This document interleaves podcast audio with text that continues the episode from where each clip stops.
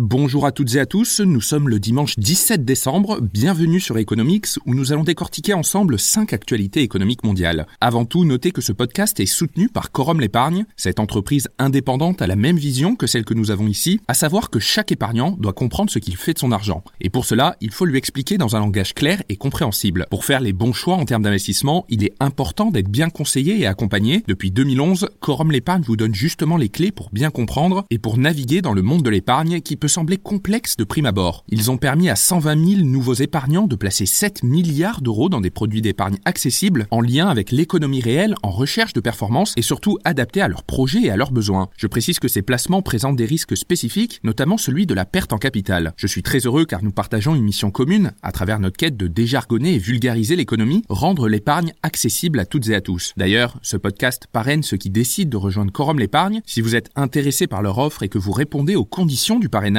donnez le code COSMOS, C-O-S-M-O-S, pour bénéficier d'une récompense de bienvenue. Allez, maintenant on commence le tour d'horizon de l'actualité économique mondiale et on commence en France où pour la première fois depuis 2015, les prix de l'immobilier chutent sur l'ensemble de l'année 2023. En fait, le Conseil supérieur du notariat a dévoilé son bilan annuel et montre que le prix moyen des appartements anciens terminera l'année en recul de 3% en France et le double dans la région Île-de-France. En ce qui concerne le prix moyen des maisons anciennes, le recul est plus marqué à 3,4% en France contre 6,9% en Ile-de-France. C'est un fait observé depuis plusieurs mois déjà, la hausse des taux d'intérêt et les difficultés d'obtention des crédits ont causé inévitablement un ralentissement du marché immobilier. Plus précisément, le nombre de ventes immobilières a fortement chuté entre septembre 2022 et septembre 2023. 928 000 transactions ont été réalisées sur cette période contre 1,13 million l'année d'avant, soit une baisse de 18%. Enfin, l'étude se concentre aussi sur le pouvoir d'achat immobilier des acquéreurs. Ainsi, sur une base d'un remboursement moyen de 800 100 euros par mois sur 20 ans, on a pu acquérir en France, sur les 9 premiers mois de l'année 2023, un appartement ancien de 36 mètres carrés. D'après les notaires, c'est une baisse de 11% par rapport à l'année dernière, soit une perte de 4 mètres carrés pour les acquéreurs. Pour une maison cette fois-ci, sur la base d'un remboursement de 1300 euros par mois sur 20 ans, on a pu acquérir en moyenne un bien de 97 mètres carrés. Dans ce cas-là aussi, le pouvoir d'achat des ménages a baissé de 12% en moyenne, soit une perte de 14 mètres carrés. Pour la deuxième actualité, on s'envole en Corée du Sud, où le pays fait face à un risque d'extinction et le pays pourrait adopter la migration de masse pour endiguer le phénomène. Avec une moyenne de 0,7 enfants par femme, la Corée du Sud est actuellement le pays avec le taux de fécondité le plus bas du monde. Le pays fait face à une baisse constante de l'indice synthétique de fécondité, c'est-à-dire le nombre moyen d'enfants qu'une femme met au monde au cours de sa vie. Le taux a atteint un niveau record du taux de fécondité à 0,7 au deuxième trimestre 2023, bien inférieur au niveau de remplacement de 2,1 qui maintiendrait la population stable à 51 millions d'habitants. Ces chiffres renforcent l'inquiétude quant à l'impact social et économique d'une population qui vieillit si rapidement. Dans ce cadre, le ministre de la Justice, Han Dong-hoon, a déclaré, je cite, Nous avons déjà dépassé la phase de réflexion sur l'adoption ou non de politiques d'immigration. Si nous n'adoptons pas de telles politiques, la Corée du Sud risque l'extinction en raison de sa crise démographique. Toutefois, M.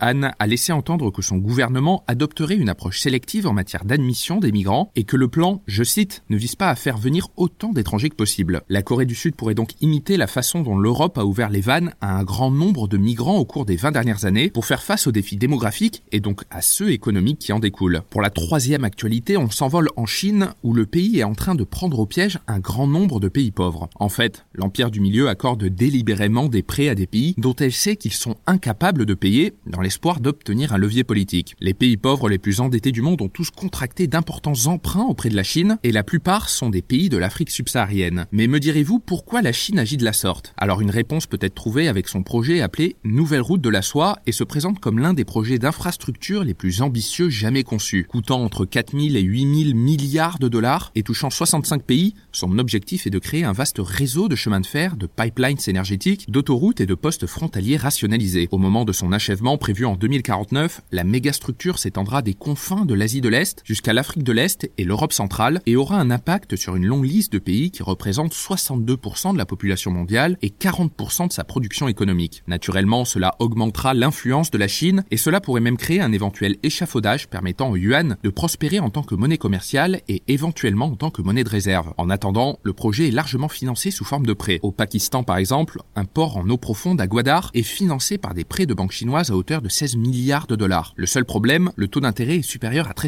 et si le Pakistan fait défaut, la Chine pourrait finir par accepter toutes sortes de garanties en guise de compensation, comme par exemple des mines de charbon ou des oléoducs. Pendant ce temps, le Sri Lanka n'a pas été en mesure de rembourser son prêt de 8 milliards de dollars pour le port de Ambantota. En fait, au milieu de l'année 2017, le pays a cédé la participation majoritaire dans le port à une entreprise publique chinoise en échange de l'annulation de la dette. La Chine dispose désormais d'un bail de 99 ans sur cet actif, ce qui est très utile car il se trouve en plein milieu de l'une des voies de navigation les plus importantes de la Chine vers l'Afrique, le Moyen-Orient et l'Europe. Pour la quatrième actualité, on revient en France où Paris reste la ville française qui a attiré le plus d'investissements immobiliers de la part des expatriés en 2023. En attirant 13,8% des investissements, elle se maintient en haut du podium, suivi de Marseille, Toulouse et Nice. En revanche, la capitale française attire tout de même moins que par le passé. Elle concentrait 18,7% des investissements en 2020, ce qui représente une baisse de plus de 4 points depuis la crise du Covid. D'un autre côté, l'année 2024 s'annonce pas grandiose pour le secteur immobilier. Selon la Fédération française du bâtiment, qui a présenté son bilan de l'année 2023, le marché du logement neuf s'enfonce dans la récession. Seulement 286 000 mises en chantier sont en effet attendues d'ici la fin de l'année, un niveau qui n'avait pas été atteint depuis 1992. Les constructions de logements neufs ont ainsi chuté de 22% sur un an, tandis que les permis de construire accordés se sont dans le même temps écroulés de 24%. Cette chute spectaculaire du nombre de constructions de logements neufs s'explique en partie par la flambée des taux de crédit immobilier qui ont atteint en moyenne 4,2% en décembre pour un prêt sur 20 ans. Autrement dit, ces taux ont quadruplé en moins de deux ans. De plus, les prix de l'immobilier neuf ont augmenté de manière significative en 2023, suivant la hausse des prix du foncier et des matériaux. Ce contexte économique morose a également entamé le moral des ménages qui ont de plus en plus de mal à se projeter sur le long terme en achetant un logement neuf. Et les perspectives pour 2024 ne sont guère plus réjouissantes pour le secteur du logement neuf. Selon les prévisions de la FFB, les mises en chantier devraient en effet reculer de 16% sur l'année prochaine, quand les permis de construire délivrés diminueraient eux de 12%. La chute du nombre de constructions de logements aura également des conséquences négatives sur le marché de la location.